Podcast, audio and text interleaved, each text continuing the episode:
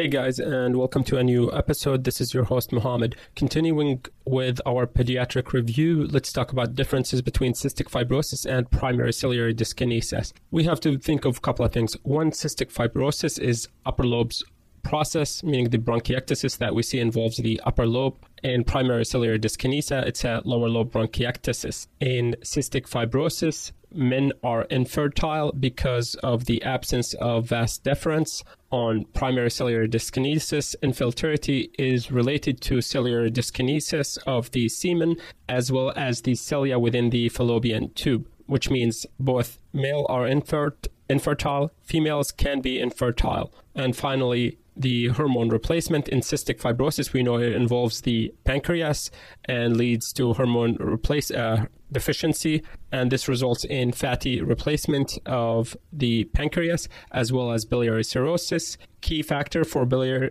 primary ciliary dyskinesis is situs inversus, where there is total inversion of the abdominal and thoracic organ. Obviously, this is not present all the time, but it is associated with primary ciliary dyskinesia. When we say VACTERL deformity, what does it stand for? V is for diaphragmal uh, anomalies, A is for anal imperforation, C is for cardiac, T is for tracheoesophageal anomaly, R is for renal anomaly, and L is for limbs. Position of foreign objects in the trachea versus the esophagus. We have to know the normal anatomy, particularly of the trachea. We know the trachea is a C shaped cartilaginous ring with membranous portion in the back of the trachea, which means if we have any object that is bigger than the cartilaginous diameter of the trachea, it will expand the trachea in the anterior to posterior dimension. So let's say if we have a large coin or a large object within the trachea, what we see is the object will be in the anterior to posterior dimension. So a coin on an AP radiograph will be seen in the thin dimension, and on a lateral radiograph will be seen in the largest dimension if it's in the trachea. This is not the case in the esophagus and can take any shape if it was in the esophagus differences between germinal matrix hemorrhage and choroid plexus hemorrhage. The key difference is the age where they happened. In germinal matrix hemorrhage, the germinal matrix is a cellular structure that is only present in prenatal kids. So anything below 32 weeks, we have a germinal matrix hemorrhage. After 32 weeks, there is no germinal matrix hemorrhage, so there would be no germinal matrix hemorrhage. What we see if we have hemorrhage in the ventricle is choroid hemorrhage. So choroid plexus function and production of CSF, and that is a structure within the ventricle. It can hemorrhage in kids over 32 weeks, or particularly if they are full term kids, then a hemorrhage in the ventricle space would be choroid plexus hemorrhage cancer type seen in horseshoe kidney. It is carcinoid tumor or renal carcinoid is seen in horseshoe kidney. Obviously, we have to remember that horseshoe kidney is seen in association with Turner syndrome. Just to summarize again, horseshoe kidney is in risk of de- developing renal carcinoid duplication of the collecting system in kids. Now, they really ask this in different ways. But when we have a duplicated collecting system, we have an upper pole ureter and a lower pole ureter. The way I remember it is that the upper pole ureter is coming from the upper pole because the problem is the ureter is too long. So it will insert on the upper pole of the kidney, but then it will insert in the inferior and medial bladder. Again, it will insert on the upper pole and then inserts inferiorly on the bladder. This is compared to the lower pole, which is shorter. And so it comes from the lower pole of the kidney and inserts into the normal location. Now, don't just remember that they in, the upper pole inserts inferiorly.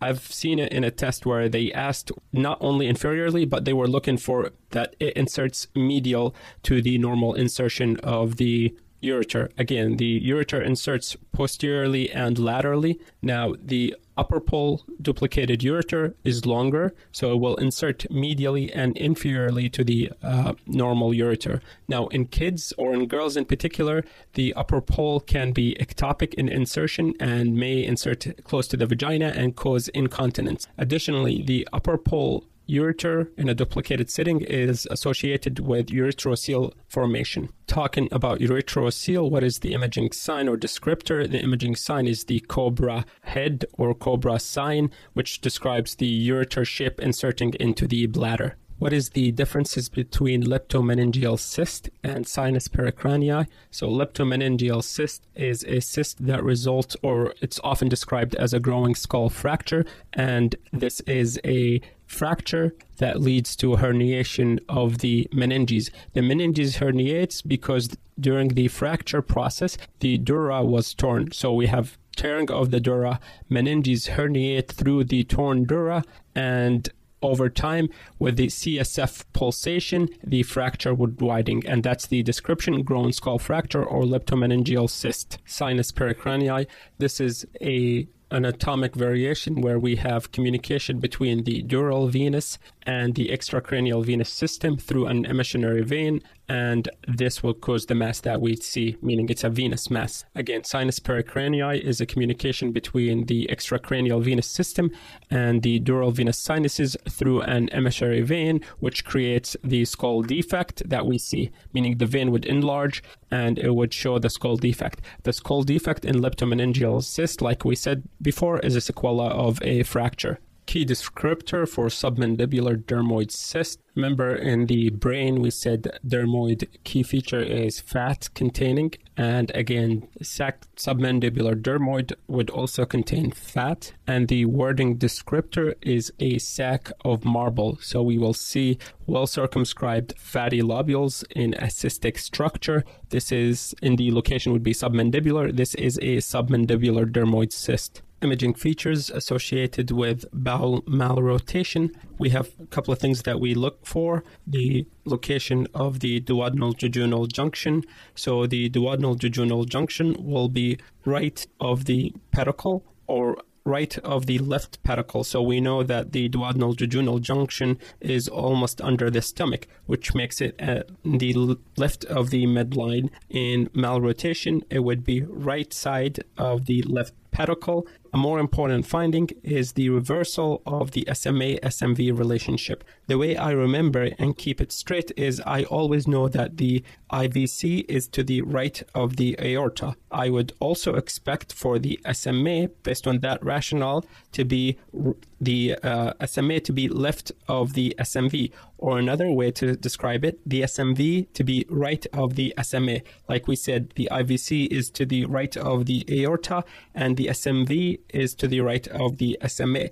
Now, if this relationship is inverted and we have the SMA to the right of the SMV, meaning opposite to the aorta and the IVC, at that point, that would be consistent with malrotation of the bowel. And finally, unexpected location of the cecum. We know the cecum is in the intraperitoneum, not like the ascending colon, which is retroperitoneal. Anything retroperitoneal, meaning it's tethered. Even though the cecum is in the peritoneum and it's not tethered, it's typically within the right lower quadrant. In bowel malrotation, this anatomy is completely different, and we could see it on the midline or even in the left upper quadrant. Again, to summarize, findings consistent with malrotation. Key finding is the inversion of the SMA SMV relationship, abnormal positioning of the cecum, and the location of the duodenal jejunal bulb on the right of the left pedicle, and it should be on the left of the left pedicle. What's the treatment for it? It's the Ladd's procedure. In development, the duodenum, the way it's shaped, if you can imagine, if you hold the bowel and you turn your hand 270 degree counterclockwise, you get the shape of the duodenum. In malrotation, we don't have the 270 degree turn of the bowel, meaning it's not turned, and that's why we get the inversion of the SMA and SMV relationship and so on. What they do to fix it, basically open the abdomen, put the small bowel on one side, typically the left side, and the cecum and large bowel on the left side. Sorry if I said the small bowel on the left, I was wrong. Small bowel on the right and large bowel on the left, and close the abdomen imaging features for posterior urethral valve, really two things that are descriptive for it.